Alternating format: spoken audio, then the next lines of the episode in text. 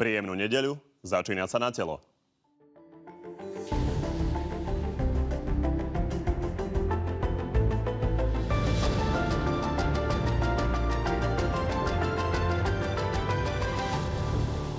Súboj Kiska versus Fico sa vyostruje. Prezident tvrdí, že problémy s policiou má preto, že zatrhol expremiérovi cestu na ústavný súd. Trestné stíhanie je pomstou. Šéf Smeru akýkoľvek vplyv na políciu odmieta. Pán Kiska je taký istý DPHčkár ako pán Bašternák. Smer prichádza s veľkým trompom na voličov. Raketovým rastom minimálnej mzdy. by na budúci rok mohla byť vo výške 600 eur. Okrem týchto tém vám prinesieme opäť exkluzívny prieskum. Tentoraz odpovedou na otázku, aká časť Slovákov chce, aby Andrej Kiska v politike ostal a aká, aby naopak odišiel. No a diskutovať dnes prišli minister práce za smer a dlhoročný súputník Roberta Fica, Jan Richter.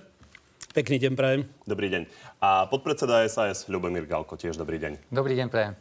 No a o tom, ktorý z oboch pánov presvedčil vás, môžete opäť rozhodnúť vy sami a písať im môžete aj otázky, z ktorých tie najlepšie hneď po vysielaní položíme.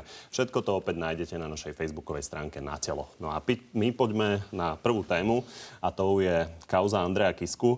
Pán Richter, Pán Kiska jednoznačne povedal, že bol vydieraný kvôli tomu, aby sa Robert Fico dostal na ústavný súd. Takže vaše jasné stanovisko. Stalo sa to, nestalo sa to? Pán Fico pripustil stretnutie a nie ale obsah.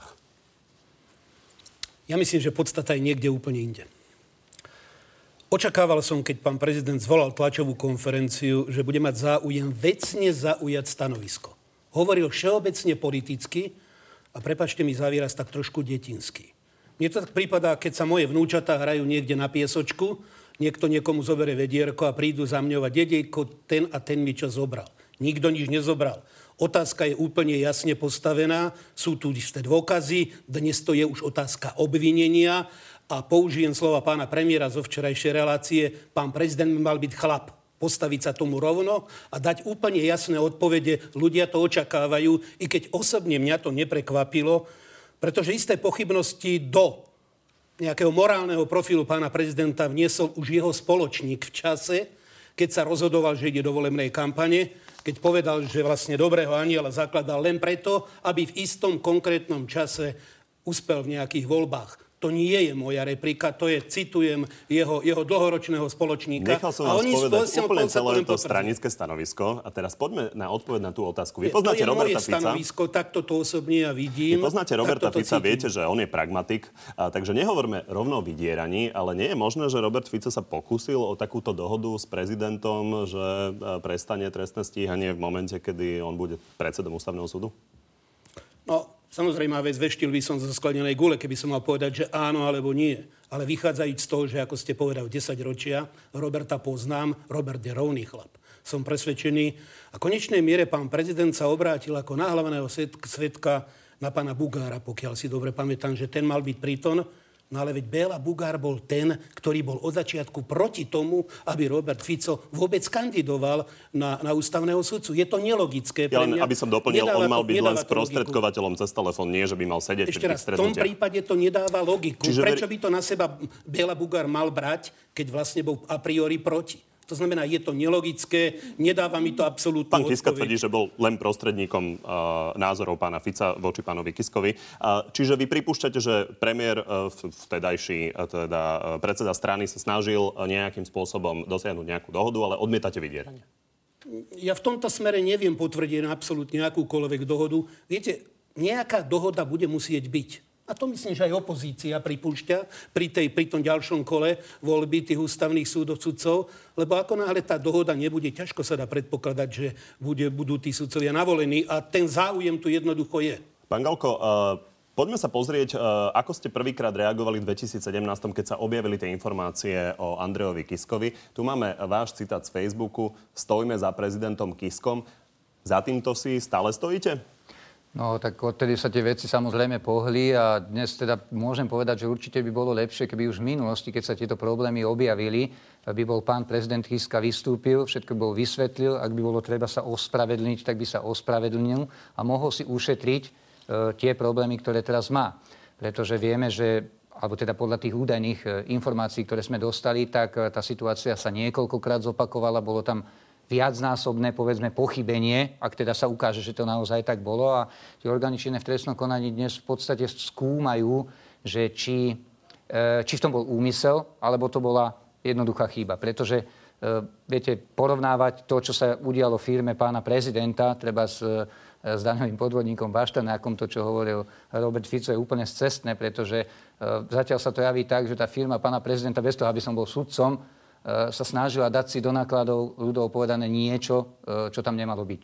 Že tie náklady boli naozaj vynaložené, ale tak ako mnohí iní podnikatelia vyskúšali to daňový úrad, im to neuznal, tak to potom doplatili a, a zopakovalo sa to niekoľkokrát a, niekoľkokrát a v tom ak sa ukáže, že je to pravdivé, tak v tom bude problém, kdežto uh, daňový podvodník pán Baštenák, u ktorého Robert Fico ináč dodnes býva, Pán ten robil fiktívne, ten robil, ten robil, Predpokladám, že aj na len toto. Dopoviem, ten, robil, ten robil fiktívne obchody, ale ja by som zareagoval len v krátkosti na pána Richtera, lebo mal dosť veľa priestoru. Podľa mňa je neuveriteľná drzosť Roberta Fica, že on vôbec posiela prezidentovi nejaké odkazy, že vôbec si tam vyžiada nejakú audienciu a že s ním chce robiť nejaké špinavé politické biznisy. Ako to sme sa kam dostali?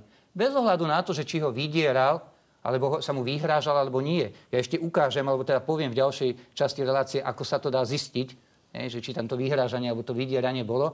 Ale bez ohľadu na to, Robert Fico ako poslanec, ktorého ulica poslala z miesta premiéra preč, tu nemá čo chodiť za prezidentom, nemá veľu Bugara využívať ako nejakého poslíčka a posielať mu nejaké odkazy a nemá chodiť za prezidentom a tam s ním robiť nejaké, nejaké obchody. Akože kam sme sa to dostali? On sa mal uchádzať o to miesto, o ktoré sa uchádzal. Vieme, že dlhodobo on chce utiec z politiky, z politického života, chce si zabezpečiť nejakú imunitu na tom ústavnom súde. To znamená, mal sa normálnym spôsobom uchádzať a mal čakať, aké bude rozhodnutie. A nie ovplyvňovať človeka, ktorý má o tom rozhodovať. To sme sa ako kam dostali. Nechajme zareagovať pána Richtera. Ja ešte doplním otázku. Nie je naozaj pikantné, keď Robert Fico, ktorý býva u pána Bašternáka, hovorí, že pán Kiske je rovnaký DPH ako pán Bašternák? Ja sa nebudem vyjadrovať pánovi Bašternákovi. Budem sa vyjadrovať pánovi Kiskovi. Skúsme sa ale vyjadriť, lebo keď no, Robert Fico e, používa naozaj na prezidenta to, že je to rovnaký DPH, ktoré... býva u toho človeka, ktorého označuje za DPH, nie je to zvláštne? Veľmi veľa vecí, ktoré sa týkajú pána Baštrnáka, aspoň tak, ako boli medializované, sa podobá aj smerom k pánovi Kiskovi. Ale Snaha, on, hľadanie o dohody a, a vysporiadanie sa s tým problémom. Tu treba vidieť jednu vec a tu by som v tomto prípade s vami absolútne nesúhlasil, pán poslanec Robert Fico bol zároveň prezidentský kandidát spolu s, s pánom Kiskom. To, čo sa udialo, nie len daňový podvod, to je aj volebný podvod. Veď on na volebnú kampaň na prezidenta sú zo zákona limitované isté prostriedky. A on nie, že cez firmu tie prostriedky použil, ale on si ešte vrátil DPH. To treba z dvakrát tieto veci hodnotiť a posudzovať, ktoré s tým e, súvisia. A preto z tohto pohľadu rozumiem tomu, tomu výkladu pána Kisku, že to celé posúva do akého obchodu, do akého si obchodu Roberta Fica, ale nič nemá s ničím podložené. A už dokonca tvrdiť, že vydieranie, naopak, je to obava pána Kisku zadefinovať reálny postoj, ako sa tie veci udiali, ako boli. A dokonca on ide až tak ďalej, že hovorí o sebe, že keď mu skončí mandát a už nebude mať imunitu, že až na 12 rokov môže byť zatvorený. No to je asi predved z toho, že nemá čisté svedomie, že si to uvedomuje tieto veci. To je ale citácia z trestného zákona, by som povedal. No ale dobre, ale, ale toto je tak. To znamená, ak vy hovoríte, Robert Fico je ústavný činiteľ, je poslanec, je predseda najsilnejšej politickej strany. On má právo do veci hovoriť, aj hovorí, ale dávať mu do prízmy nejaké politické alebo neviem aké obchody s týmto súvisiace, ničím nepodložené, a vy na základe toho, aby ste robili závery, je minimálne predčasné a preto som presvedčený o tom, že prvé, čo je potrebné v tejto oblasti, aby pán Kiska hodnoverne vysvetlil svoje podnikanie alebo podnikanie jeho firmy v súvislosti s nákladmi na prezidentskú kampaň. Dobre, zastavme sa ešte veľmi krátko, lebo pán Galko, vy rozumiete celkom účtovníctvu. Poďme sa pozrieť na to, čo vlastne prezident hovoril o tom, ako to prebiehalo pri tom zaučtovávaní. Spoločnosť mala výnosy z mojej činnosti. Mala výnosy z mojich prednášok, Dnes si môžete kúpiť knihu, kde keď si v, ktorá bola vydaná v tom období a keď sa pozriete, ktorú vydali spoločnosť KTAG, takže boli výnosy, preto som logicky predpokladal, že aj náklady spojené s propagáciou môjho mena môžeme dať do nákladov spoločnosti. My nemáme k dispozícii samozrejme úplne presné čísla, ale na druhej strane, keď hovoríme o 200-300 tisícoch, tak predpokladám, že vyše milión eur by vlastne musel pán Kiska vyprodukovať nejak predajom takýchto alebo podobných knížočiek a e, nejakých prednášok. To si viete predstaviť, že je reálne? No, e, hlavne, hlavne toto všetko musí a mal by vysvetliť pán prezident Kiska. No, ja momentálne je to v rovine takej, a momentálne je to v rovine takej, že jednoducho o tom, či tie náklady tam majú byť alebo nemajú byť, rozhodli daňové úrady alebo daňový úrad, finančná správa. Tá rozhodla, že tam nemajú byť, tá jeho firma to doplatila a teraz je problém v tom, že sa to niekoľkokrát zopakovalo a orgány činné v trestnom, dva alebo trikrát, neviem, orgány činné v trestnom konaní si myslia, že bol v tom úmysel. Potiaľ to je to všetko v poriadku, nech policia koná.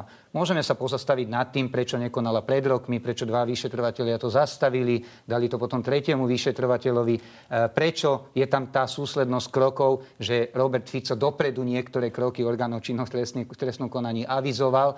Nad týmto všetkým sa môžeme pozastavovať. Ale chcel by som ešte jednu vec zareagovať, to, čo hovoril e, pán Richter ohľadne toho, že to nie je ničím podložené. Viete, stačí si pozrieť že čo, čo to znamená vydieranie, alebo čo to znamená, znamená nebezpečné vyhrážanie sa. Keď si pozriete definíciu trestného poriadku, tak vydierate vtedy, keď nútite nejakého človeka niečo konať, mimo iného, a tým vzbudíte v ňom dôvodnú obavu, že sa mu stane niečo zlé. Ja som to povedal na schvál tak laicky, som ne, nedefinoval presne trestný poriadok a rovnako je to aj s vyhrážaním. Hej? To znamená, že teraz, popri tom, čo ste vypovedali, ja súhlasím, nech orgány v trestnom konaní skúmajú, čo sa týka e, firmy pána prezidenta, ale zároveň nech skúmajú, či došlo k, to, k naplneniu tohto trestného činu. Dnes už mali konať ex ofo. Už mal byť vypočutý pán Bugár, už mal byť vypočutý pán Pellegrini, už mali byť skúmané možné nahrávky telefonických hovorov, ktoré možno existujú. Pretože pán Bugár telefonoval s pánom prezidentom a ja vám nebudem teraz vysvetľovať z tohto miesta, prečo možno tie náhrávky telefonické existujú, ale vám poviem jednu vec. To pán Bugár, pán Bugár, lebo to si neviem predstaviť. Ja vám to hneď vysvetlím. Pán Bug, respektíve naznačím, pán Bugár veľmi dobre vie, prečo nepovedal, že taký rozhovor sa neuskutočnil. On nepovedal, pán Bugár nepovedal, ja som takýto odkaz pánovi prezidentovi nepovedal v telefóne. On len povedal, ja to nebudem komentovať, viete, to je rozhovor na štyri oči, ja nebudem hovoriť to, čo si medzi štyrmi, e, alebo to, čo, to, čo si ľudia medzi sebou súkromne hovoria. Nech pán Bugár, Bugár verejne vystúpi a povie, že nikdy takýto odkaz od pána Fica pánovi Kiskovi neodniesol. Pán Buger to odmietol komentovať s tým, že to bol súkromný rozhovor. Skúste divákom vysvetliť, prečo by mal byť niekde náhratý uh, podpredseda parlamentu a uh, prezident ako si telefonujú? No, uh, môže sa stať, že takáto náhravka legálna existuje, pretože pokiaľ pán prečo? prezident Kiska a jeho firma bola v určitom podozrení, tak môže existovať operatívna náhravka so súhlasom sudcu, kde by takýto telefonát bol zachytený. Vy Áno, takéto niečo. Ja nič nepredpokladám. Ja nič nepredpokladám. Ja na základe tvrdím, čoho to hovoríte? Na základe tohoto to hovorím, že pán Bugár odmietol povedať, že, ta, že tak, takýto obsah rozhovoru nezaznel. A ešte vám poviem k tomu, čo povedal pán Pelegrín. Pán Pelegrín si tiež nechal zadné dvierka, lebo on povedal, ja odmietam, že by prišlo k takým slovám a k takému vydieraniu, ako to popisuje pán prezident Kiska. On nepovedal, že ten rozhovor sa neuskutočnil, nepovedal, čo sa pri tom rozhovore povedalo, ale nehal si tieto zadné dvierka. To znamená, dnes už mala policia konať, aj prokurátor mala konať ex ofo a mali skúmať, či k náplneniu takéhoto trestného činu vyhražania sa vydierania prišlo pre Boha. Veď Robert Fico podľa informácií, ktoré lietajú parlamentom, to vykladal kade tade.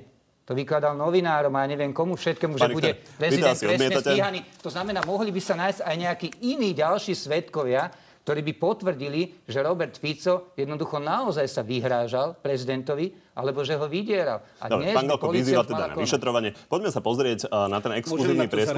Uh, ja, jedno veto, lebo celkom iste pán Galko vie toho ďaleko viac ako ja, priznám sa, lebo ja poznám veci z médií a poznám veci z toho, že mám tu možnosť osobne uh, sa s Robertom Ficom o, o veciach porozprávať, ale, ale ako ak by bol prezident niekde odpočúvaný, pozor, prezident, to je trošku iná, iná záležitosť. Treba to, povedať, že od dnes nie je konateľný. A, a to ako, tej a presne firmy tak, KTAG. On, nemá, on má len vlastnícky vzťah k tej firme dnes.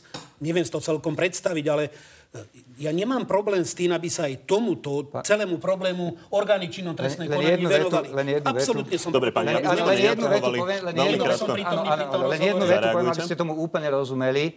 Aj e, v minulosti sa stalo, že bol odpočutý telefonát pani premiérky Radičovej. Nie tým spôsobom, že by bola ona odpočúvaná, ale jednoducho telefonovala so závadou osobou, na, ktorého, na ktorú boli v rámci operatívneho No nasledovania ITP Bugárom, nasadené ale- odposluchy, ale nechcem to teraz Pani, týmto smerom. Ja hovorím, že to. Poďme sa pozrieť na to, ako dopadol náš exkluzívny prieskum. A, takže pýtali sme sa Slovákov jednoznačnú otázku, či chcú, aby Andrej Kiska ostal v politike, alebo z nej odišiel. Takže a, v celej populácii to dopadlo tak, že 35% chce, aby ostal, 59% aby odišiel. Pán Galko, čo hovoríte na tie čísla? Čakali ste ich? Tak e, na jednej strane e, to dokazuje, že e, pán Andrej Kiska je naďalej silný hráč. Pretože 35% je pomerne dosť veľa na to, že, na to, že v podstate nemá žiadnu stranu, že sa veľmi neurčito vyjadruje k tej svojej politickej budúcnosti, že už niekoľkokrát povedal by som tak mierne, že modifikoval to svoje stanovisko alebo, alebo mierne ho zmenil, tak ja pokladám to číslo tých 35% za veľmi vysoké. Na druhej strane ukazuje sa, že popularita pána Andreja Kisku klesa. Hej, to zrejme z toho, mne to z toho vyplýva, lebo tých eh, 60 alebo 59,1% je e, takisto veľmi vysoké číslo. Tá polarizácia tam je o tom, že či on e, v tej politike zostane alebo nezostane, rozhodnú dva faktory. Poprvé musí sa rozhodnúť on sám, že či chce byť naďalej v politike alebo nie. A keď sa rozhodne, že áno, tak musí dostať dôveru od voličov. Jednoznačná otázka na vás. Vylučuje, vylučujú tie dnešné daňové problémy Andreja Kisku e, z nejakej ďalšej spolupráce e, ho s SAS? Nie, v žiadnom prípade nie. Veď to musí sa, najprv sa musí preukázať vína, človek musí byť nielen obvinený, musí byť obžalovaný, potom musí byť odsúdený. To znamená, že tam je ešte veľmi dlhá cesta. Pamätáte si prípad pána Grendela? Dobre, pred voľbami, takže nevylučujú. pred voľbami do starého mesta bol pán Grendel účelovo obvinený, prehral o niekoľko hlasov voľby na starostu a po voľbách bolo obvinenie zrušené. Ešte veľmi dlhá cesta. Pán Richter tak spokojne pokyvoval e, hlavou, keď videl tie čísla. Neviem, či sa vám páčilo tých 59%. v Tak každom ešte, prípade ešte, ešte jednu vec poviem, keby tam bol Robert Fico, možno je tam 15%, hej, pritom áno. Čiže je to ako... Tá spokojnosť, eh, neviem, To nevieme, taký prieskum sme nerobili, Pán ale poďme sa Robert pozrieť ešte je na naďalej vašu predseda stranu. najsilnejšej politickej strany na Slovensku. To je dobre. Je a bude. To je Tá dobre, strana že- si drží svoje pozície stále a bude víťazom najbližších parlamentných To je dobré, že je predsedom Dobre? najsilnejšej strany politickej na Slovensku, lebo to znamená, že tá strana skončí na smetisku dejín, pretože ju dotiahne úplne do súterénu. Takže to je v poriadku, len nech No, ďalej je. a môžete reagovať pokojne, ale pozrime sa na tie čísla tak, ako to vidia voliči Smeru. Či, čiže No. 84% voličov Smeru je za to, aby Andrej Kiska odišiel. Ešte sa pozrieme na SAS, tam sa to trochu preklopí. Takže tam vidíme, že 59% je za to, aby ostal a pri novej strane spolu tam je to ešte silnejší rozdiel 69%. A, takže zdá sa, že už sa nemusíte báť Ale Andreja Kisku ako vášho bola supera? väčšinová populácia. To bola celá populácia, Celá populácia. a toto boli čísla za konkrétne No, ja strany. povedať jednu vec. Neprekvapili ma tie čísla. Skôr ma prekvapilo, že prečo takýto prieskum niekto nezadal ďaleko, ďaleko skôr. Ja si myslím, že to nie je len terajší výstup. Ono to som to rád, graduje, že sa vám páčia tie prieskumy, lebo graduje a, tie čísla. Smeru sa väčšinou nepáčia naše prieskumy. Keď sa týkajú Roberta A Fica. to nie je váš, je to prieskum Fokusu renovovanej. Toto v- sme zadali my. Áno, vy ste ho zadali, vážim si to a chcem pekne poďakovať, nech ľudia vidia, aký je konkrétny obraz e, na, na nášho pána prezidenta. Ja si osobne myslím, že to je istý výsledok jeho neúprimnosti. Veci, že nie je schopný vysvetliť tie veci, ktoré sa udiali v predvolebnej kampani. A to nie len ekonomické, ale opakujem, aj tie politické, ktoré s tým súvisia. Jednoducho ľudia mu vyjadrili nedôveru. To je, to je jednoducho uh, jasný, a to nie je len pozícia voličov strany Smer, ale opakujem ešte raz, tá všeobecná väčšinová uh, pozícia. Uh, nechcem povedať, že ma to teší. Je to aj môj prezident, prezident všetkých občanov Slovenskej republiky, ale je to výsledok jeho pôsobenia mladý 4-ročného vo funkcii prezidenta. Veľmi krátka poznámka, lebo viete, že ja sa prieskumami aj e, takýmito číslami zaoberám. Ja si myslím, že e, pán Richter oveľa viacej by sme vedeli odpovedať na tieto čísla, keby napríklad vedľa boli čísla, že koľko ľudí si praje, aby ste napríklad vy zostali v politike. Alebo aby som napríklad ja zostal v politike. Čiže nech sú tie čísla, aké sú, tak e, je to veľmi málo čísel na to, aby my sme vedeli povedať, že je obrovská nedôvera treba z prezidentovi Slovenskej republiky alebo komukoľvek inému. A ja vám garantujem a verte mi, že dôvera, alebo skôr nedôvera v politikov v dnešnej dobe je tak vysoká tá nedôvera, že veľmi veľa politikov by dopadlo v takýchto prieskumoch veľmi, veľmi zle. Na tým sa treba... Dobre, no, podívajte sa, poďme, ja som poďme ešte k Robertovi Ficovi. s nejakou politickou stranou. To znamená, ja prirodzene úspechy, neúspechy tej strany sa odzrkadľujú aj, ja ich konec koncov ako minister aj tvorím. Ale on sa javí a stále deklaruje, že je nadstranický, no a ľudia mu povedali, že nie. Poďme ešte k Robertovi Ficovi. On má svoju kauzu. Je to telefonát s Antonínom Badelom. Údajný telefonát, o ktorom hovorí, že nikdy sa nestal Robert Fico. Talianský denník La Republika v každom prípade napísal, že sa stal. Robert Fico tvrdí, že má nejaké dokumenty, respektíve doklad o tom, že sa to neudialo. Skončila sa tá kauza pre vás? No, neskončila sa samozrejme, žiadne doklady nemá. Má nejaké, nejakú výmenu informácií s našim konzulátom alebo s našim veľvyslanectvom. A tie, ten, ten odposluch, pokiaľ teda máme veriť e, tomu, čo bolo napísané v tých médiách, mal vzniknúť na základe nejakého zdroja, ktorý sa pohybuje v rámci prokuratúry, ktorá zabezpečuje kompletné ob, e, odposluchy v Taliansku, ktoré sa týkajú e, drogových mafiánov. Čiže vôbec nie to, čo on sa odvolá tam, odvoláva tam na nejakého kalabrijského prokurátora alebo nejak, na nejakého regionálneho prokurátora. Ale ja dnes neviem, či spolu telefonovali. Ja teda chcem počkať, ja si myslím opäť, že čas ukáže, že či, či oni spolu telefonovali alebo spolu netelefonovali. Ak by e, sa ukázalo, že naozaj tam ten telefonát bol v budúcnosti, tak by to bol zhruba už asi tisíc prvý dôvod na to, aby Robert Fico odišiel z politického života, pretože by to bolo absolútne neprípustné. A samozrejme neprípustné by bolo aj to, že by sa ukázalo, že teraz klame. Ale počkajme Richter, si... Aby sme mohli ísť na minimálnu mzdu, tak skúste na to zareagovať. Čiže je vylúčené, že takýto telefonát alebo takáto nahrávka existujú? Pokiaľ máme veriť tomu, čo bolo uverejnené v médiách, citujem pána poslanca, toto je celá otázka, ako, viete, čo je pre mňa ako zaujímavé? Že toto sa, ob... malo sa to udiať v roku 2012, ak si dobre pamätám, mm. a toto sa objavilo 2 či 3 dni pred výročím tej tragédii uh, Kuciaka a, a jeho priateľky. Na je to náhoda? Objavilo sa to v La Republike, čo je druhý najväčší talianský denník, neobjavilo sa to v našich médiách. Nie len Šoroš, ale, ale, ale, ale ako... talianská prokuratúra, talianské médiá už, už v podstate nejak spolupracujú a to sú konšpirácie pre Boha. Však už ako zdravým rozumom A druhá vec je, Robert Fico sa klasickou diplomatickou cestou cez ministerstvo zahraničných vecí a našu ambasádu ob- obrátil na, na príslušnú prokuratúru a, a, a odtiaľ prišla nejaká odpoveď. To znamená, áno, ja som v plnej miere pripravený ja, počkať, rešpektovať uh, nech orgány činné trestnom konaní. Veď naša prokuratúra si tiež môže nejaké veci v súvislosti s tým vyžiadať a pokiaľ mám možno sledovať tie vyjadrenie, tak už aj konajú.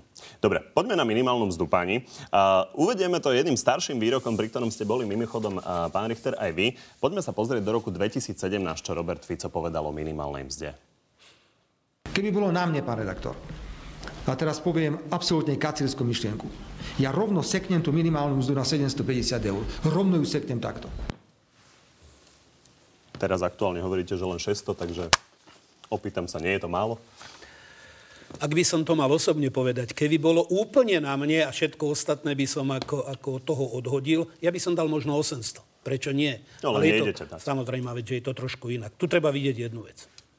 Poprvé zákon, ktorý hovorí o postupe, aký je v súvislosti s minimálnou mzdou.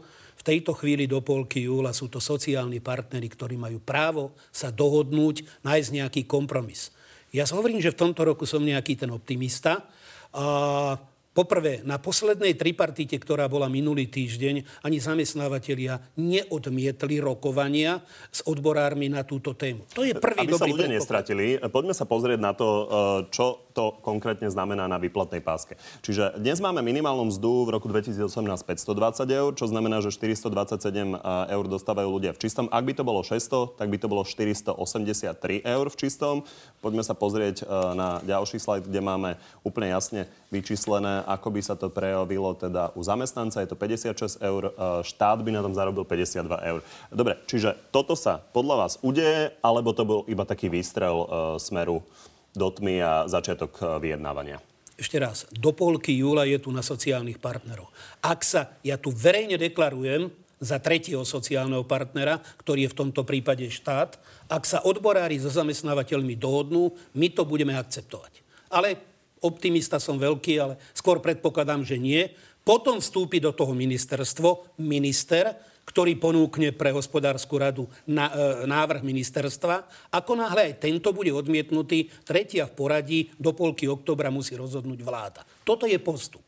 Teraz k minimálnej mzde ešte minimálne jednu dôležitú vec chcem povedať a myslím, že tu sa zhodneme aj s kolegom. Minimálna mzda nie je len o vylepšení tých sociálno-ekonomických podmienok jednotlivých rodín, ale v tejto situácii, vzhľadom na trh práce, je to veľmi dôležitý faktor pre to, aby ľudia mali záujem pracovať. To znamená, je dôležité, aby medzi sociálnymi dávkami a keď len tou minimálnou mzdou bol Dobre, čo najväčší rozdiel. dostaneme. Preto Pán je dôležité, povedzte, aby povedzte, išla rapidne hore tá minimálna Nám základ, zamestnávateľia sa už stavajú na zadné, jasne, hovoria, že je to jasne. veľmi veľa peniazí, naozaj je to 108 eur toho, čo má uh, zamestnávateľ zaplatiť. Ale to Majú na to alebo nemajú na to? Hovoria. Tento rok. No, e, samozrejme, že zamestnávateľe najlepšie vedia, či na to majú alebo nemajú a problém existencie minimálnej mzdy, nie, nie je problém to, že existuje minimálna mzda, ale problém je ten, že s minimálnou mzdou sa, tak povediať, politicky kupči. V súčasnosti sme svedkami také zaujímavej nepriamej úmery. Čím viacej klesajú preferencie smeru, tým viacej stúpa minimálna mzda. Chápete, čo chcem povedať? Lebo jednoducho minimálnu mzdu nemôžete určovať od stola. Nemôžete určovať od stola, pýtam, pretože, pretože ju neplatíte, platia ju zamestnáte. My sme za to, a máme to aj v ekonomickom programe Agenda 2020, aby sa raz a navždy stanovil vzorec, ako sa minimálna mzda bude určovať. Smer hovorí o 60%. To znamená, to znamená, ak by sme napríklad to, čo máme my, my v návrhu 50% priemernej mzdy, keby sme stanovili, tak by aj tí zamestnávateľia sa vedeli kedykoľvek do budúcnosti nastaviť na to, aby im to vychádzalo. Inak, Politici by to, by to nezneužia... to by klesla tá minimálna mzda konkrétne na 500 eur. Že keby to bolo 50%, tak ako hovoríte, tak to by na budúci rok musela klesnúť na 500 eur. 52,7% je dnes. Uh, nie, nie, nie, nie je to tak. Nie je to tak, lebo, lebo priemerná Dnes máme priemerný zárobok 1004 eur, ak sa nemýlim, čiže 50% je 500 eur. v roku 2019 1057 predpokladaná, E, minimálna mzda 520, 49,2%.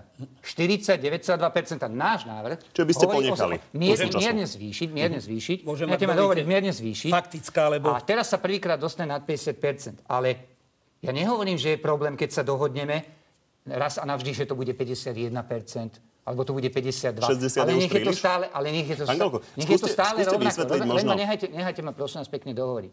V prípade, že sa bude minimálna mzda takýmto spôsobom určovať od stola a bude sa, e, bude sa využívať len na nejaké takéto populistické marketingové účely, tak narobí viacej škody, ako narobí osohu. A v tomto je problém, pretože bude vznikať čierna práca, bude, budú, budú sa znižať úväzky, vznikne väčší záujem o pracovníkov tretich krajín. Budú obrovské problémy v niektorých regiónoch. Si zoberte teraz, že na východe vo Svidníku končí nejaká odevná fabrika, ona má, myslím, 135 zamestnancov a 103 končí teraz a presúvajú svoju výrobu do Srbska, lebo už dnes nedokážu pokryť zvýšené náklady. To znamená, ďalšie a ďalšie firmy zväčša na východnom Slovensku alebo v tých slabších regiónoch budú končiť. Zvýšenie minimálnej mzdy na 600 eur e, nepostihne Bratislavu ako najbohatší región, ale postihne práve tie regióny, kde jednoducho tie firmy už dnes sú na hrane. A keby to bolo také jednoduché, no tak potom dajme tú minimálnu mzdu 2017 eur, tak jak je v Luxembursku, alebo 1500 eur, tak jak je,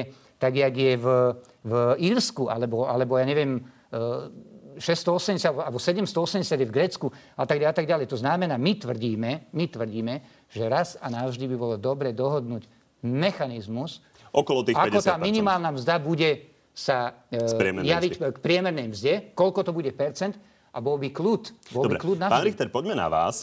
Vy hovoríte, že chcete pomôcť tým najchudobnejším. Na druhej strane, keď sa človek pozrie na ten pomer medzi štátom a zamestnancom, štátu prípadne z toho 52 eur a 56 dostane iba zamestnanec. Keď sa pozrieme na to, čo vypočítala Rada pre rozpočtovú zodpovednosť, tak v 2015 zamestnanci, ktorí mali minimálnu mzdu, tak platili niečo vyše 10% na daniach a odvodoch a ak by sa to zvýšilo na tých 600 eur, tak by na budúci rok platili už 19%. Dvakrát toľko.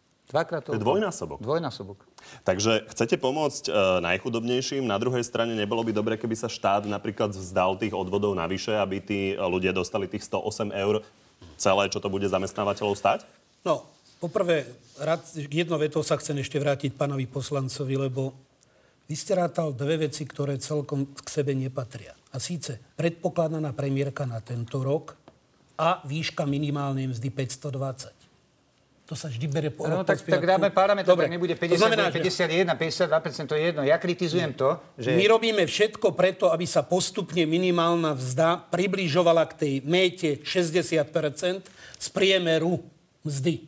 Dobre, je, nedohadujme sa teraz na 3-4 Medzinárodná organizácia práce a Európsky sociálny Poďme výbor. k tomuto. Teraz týmto čísla. Je to milné hovoriť, že to berie štát. To nie je štát. Lebo na sociálne odvody si odvádza sám na seba. Veď z toho čerpám e, penku, materskú dovolenku, pokiaľ sa týka žien, a z toho si jednoducho budem raz vyrátavať dôchodok, alebo tá sociálna poisťovňa. To nebere štát. Samozrejme, vec, ďalšie percentá podobné, ktoré sa, sa týkajú... v 2015, že je dobrý nápad, aby platili ľudia z minimálnej mzdy 10%, teraz budú platiť 19%. Proste čísla, ktoré nepustia. To je postup, ktorý bol vtedy ako, áno, tam tá, tam tá daňová, uh, to daňové zvýhodnenie bolo zrušené. To neznamená, že sa nedá do istej miery do toho opätovne vstúpiť. Či by sa nemal štát Moja vzdať pozícia ministra odvodov. práce je taká, že ja by som týmto ľudí odpustil všetko. Aj tak by to bolo pre štát ešte, ešte zaujímavé pretože v konečnej miere títo ľudia tie prostriedky, ktoré navyše dostanú, oni ich neukladajú do bank, dajú ich automaticky do spotreby a to znamená značná časa tomu štátu v podobe daní, DPH a ďalších vecí vráca. Takže dobre tomu rozumiem, že vy budete presadzovať, aby sa štát vzdal ja tých odvodov navyše? Ja to presadzujem každý rok, aby sme hľadali tieto riešenia. Aj pre tento, citujem pána premiéra, budeme radi, keď sa podarí vláde na základe návrhu koaličného partnera zvýšiť nezdaniteľnú časť základu dane za zamestnancov na Slovensku Slovensku e, v peňažnom vyjadrení 3803 je teraz aktuálna a uvažuje sa zo 4650.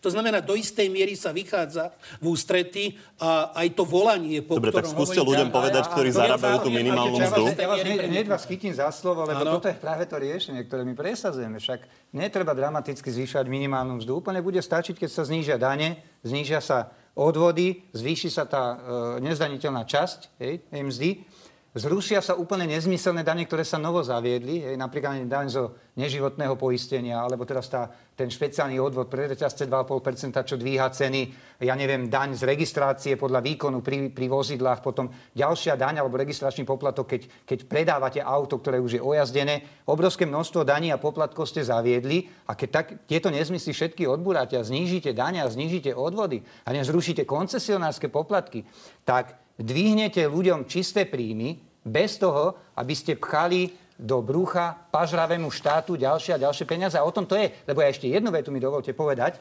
však možno, že sa k tomu ešte dostaneme. Viete, Minimálny dôchodok ste, ja neviem, z roku 2017 na Nezačínajme minimálny dôchodok, lebo ľudia sa nedozvedia poriadne nič ale o minimálnej mzde, lebo za chvíľu musíme končiť. Minimálnu mzdu, no, ale za, Pán, zvýšili ste, nikdy nebol. Áno, zvýšili ste ho o 1 Pani, euro. minimálny dôchodok je pokojne na ďalších 15 minút, takže dokončíme úplne jednoznačne minimálnu mzdu. Pán Galko, poprosím vás. Poviem, o čo ide, že to, kde máte tak peniaze, ktoré vyprodukujete, tak to nezvyšujete, to sú tie dôchodky, ale to, kde to má zaplatiť niekto iný, kde to majú zamestnávateľe no, zaplatiť, tak to od Neotvárajme minimálny dôchodok. Pán Richter, úplne jasné stanovisko, skúste mi uh, jasne odpovedať. Takže tých 600 eur, uh, je to pravdepodobný scenár, alebo máte nejaký plán Opakujem B a bude to oveľa menej? Ak sa dohodnú sociálni partneri Tomu na rozumiem, výške, zamestnávateľia hovoria, hovoria že nie, čiže zrejme to zase budete musieť rozhodnúť do toho vy. ministerstvo, áno. áno. Tvrdím, bude to rapidné zvýšenie. Ja netvrdím, že to bude... To ja nemôžem tvrdiť tejto Čiže je možné, že to bude len 580, ja zavolám povedzme? ešte jedných, jedných aj druhých a budem mať ambíciu s nimi hovoriť. Pán budem minister, počúvať aj argumenty zamestnávateľov. Koľko to bude najmenej, to zvýšenie? Ale ešte raz, na to je pol roka ešte času.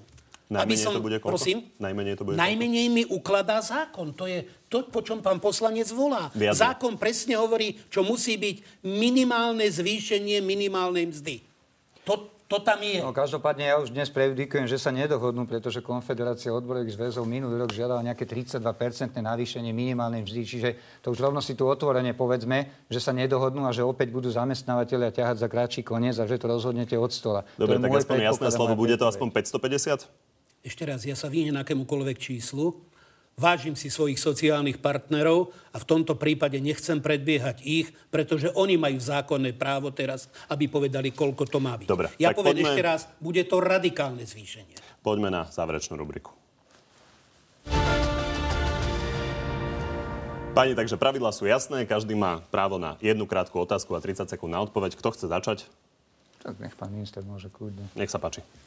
Pán poslanec, trošku ma prekvapila jedna správa z hodov okolností z tohto prostredia, z tejto televízie, ktorá hovorila o tom, že váš bruselský pán predseda jednu dobu mal ambíciu predať alebo ponúknuť stranu pánovi Kiskovi pani Radičovej, dokonca pani Radičová to aj potvrdila. Nerozumiem tomu, pretože vy máte ambíciu nás vymeniť. A viete s kým? E, nerozumiem, ako... E, e, no s kým, lebo ako budete ďalej ponúkať tie riešenia a... aj po tomto všetkom, čo sa o pánovi Kiskovi ako objavilo? Ja viem, že ako ešte koaličných partnerov bude mať. Nie koaličných partnerov, priamo on ponúkol vedenie strany Áno. týmto osobám. No, viete, Vedeli ste o tom ako podpredseda? To, či, to, či ponúkol vedenie strany, alebo to, či ponúkol, pani Radičová to, či ponúkol, to, či ponúkol tú stranu pánovi Kiskovi alebo pani Radičovej, na to sa treba obrátiť na ňo. Teda sa na to nehoší, tá strana sa nedá ponúknuť nikomu, pretože u nás aj predsedu strany si volia, volia členovia jednotlivých strany. To znamená, že ja osobne si skôr myslím, že k takémuto niečomu nedošlo a že tam došlo k nejakému nepochopeniu. A čo sa týka našich možných koaličných partnerov v budúcnosti, my sme vylúčili z povolebnej spolupráce len stranu Smer SD, SNS a ľudovú stranu naše Slovensko, pretože si myslíme, že s nimi sa jednoducho vládnuť nedá. Dobre, a nemôže prísť žena zmena. Pre pána Galka, pán Galko, vaša otázka? Ja som sa chcel spýtať, pán minister, takto, že každý človek robí chyby.